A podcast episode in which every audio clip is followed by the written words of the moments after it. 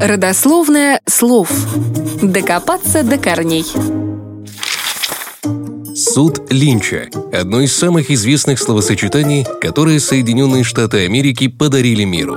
Все знают, что под ним подразумевается жестокая расправа над человеком без суда и следствия. Но откуда взялось это выражение?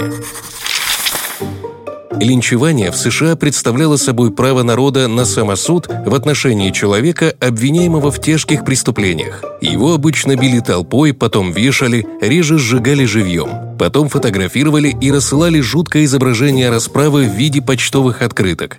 Некоторые этапы могли пропустить, некоторые добавить, но суть не менялась. Линчевание существовало в США довольно долго, весь 19 и всю первую половину 20 века. За это время в стране линчевали около трех с половиной тысяч темнокожих и 1300 белых преступников. Преобладание афроамериканцев в этой кровавой статистике отчасти объясняется расизмом, отчасти тем, что преступность среди темнокожих объективно была во много раз выше, чем среди белых.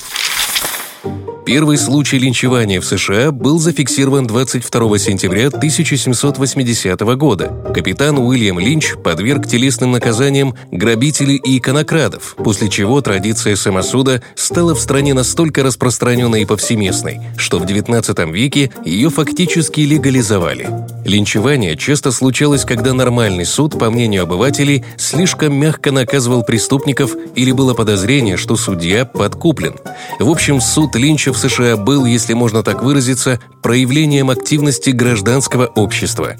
Есть и другая версия происхождения выражения «суд Линча». Некоторые исследователи считают, что термин возник от фамилии американского судьи Чарльза Линча, практиковавшего самосуд во время войны за независимость штатов. Он самолично выносил обвинительные приговоры в отношении военных и уголовных преступников. По его приказу, без прокуроров и адвокатов, людей лишали жизни.